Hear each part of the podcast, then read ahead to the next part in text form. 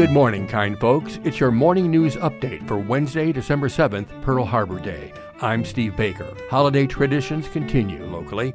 Tonight is Victorian Christmas in Nevada City, and this Saturday it's the Nevada County Food and Toy Run. More on that event after regional weather.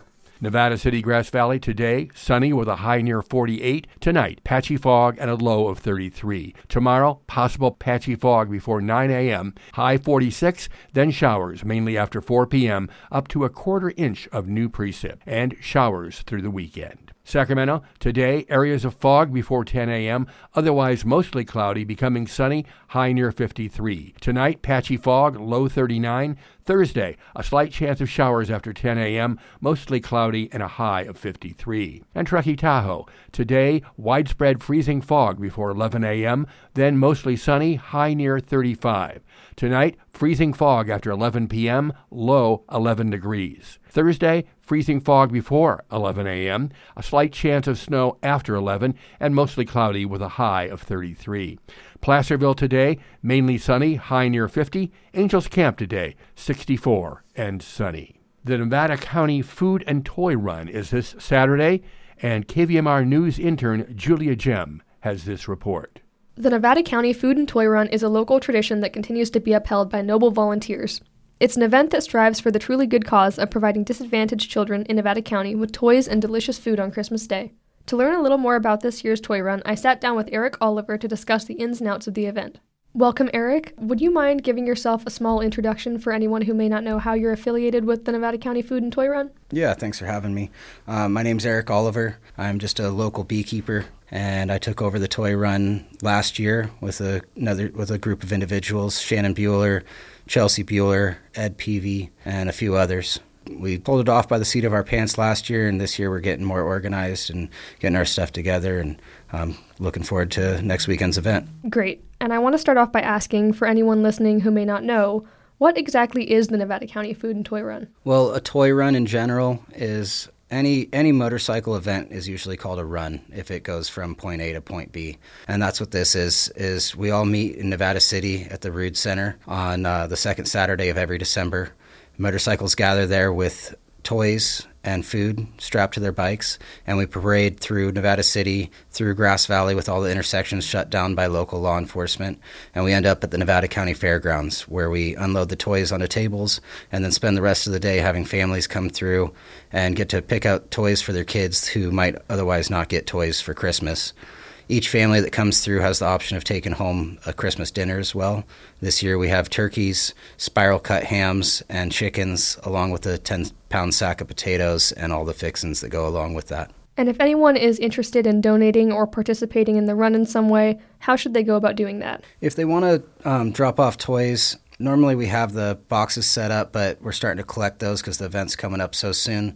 So I'll be at the fairgrounds on Friday before the event from noon to six. If they want to come into gate one, just to the main building, they can drop off toys. If they want to donate monetarily, we're at N C Toy Run, both on Venmo and PayPal.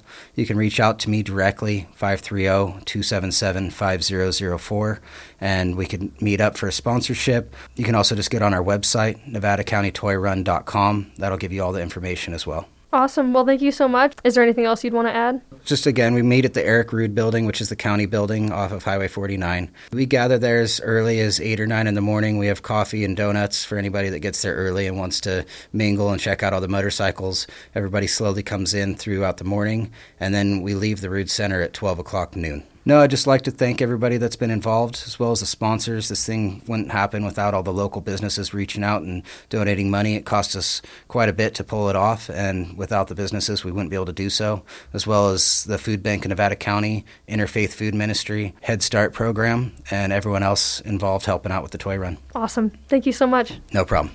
Thanks for that story, Julia. Well, if you're a Nevada County property owner, you've got less than a week to get your tax payment in to Tina Vernon, Nevada County's treasurer and tax collector. In a statement yesterday, she's reminding those who haven't yet paid their property taxes that payments must be received in her office by five p.m. next Monday, December twelfth, or show a December twelfth postmark. If received after the December twelfth date without a timely postmark, a ten percent penalty will be added. And if you own property in Nevada County and have not received a tax bill, you can print a copy from the tax collector's page at the county website. Incidentally, payments can be made online or via phone until eleven fifty-nine p.m. next Monday. Plus, drop boxes are available in Nevada City's Rood Center parking lot and the Truckee Town Hall until five p.m. Monday. Now, Vernon is also encouraging taxpayers who have unpaid taxes as of last May thirty-first to take advantage of the California Mortgage and Property Tax Relief Program. That offers up to twenty thousand dollars to cover past due property taxes to homeowners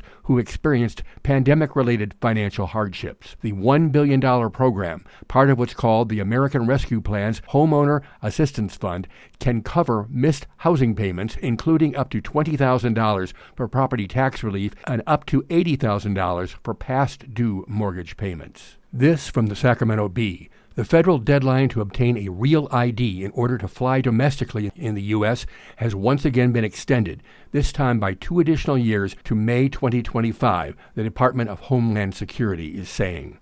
The delayed enforcement will give some reprieve to the California Department of Motor Vehicles, which has braced repeatedly in recent years for a large influx of Real I D applications in advance of the deadline.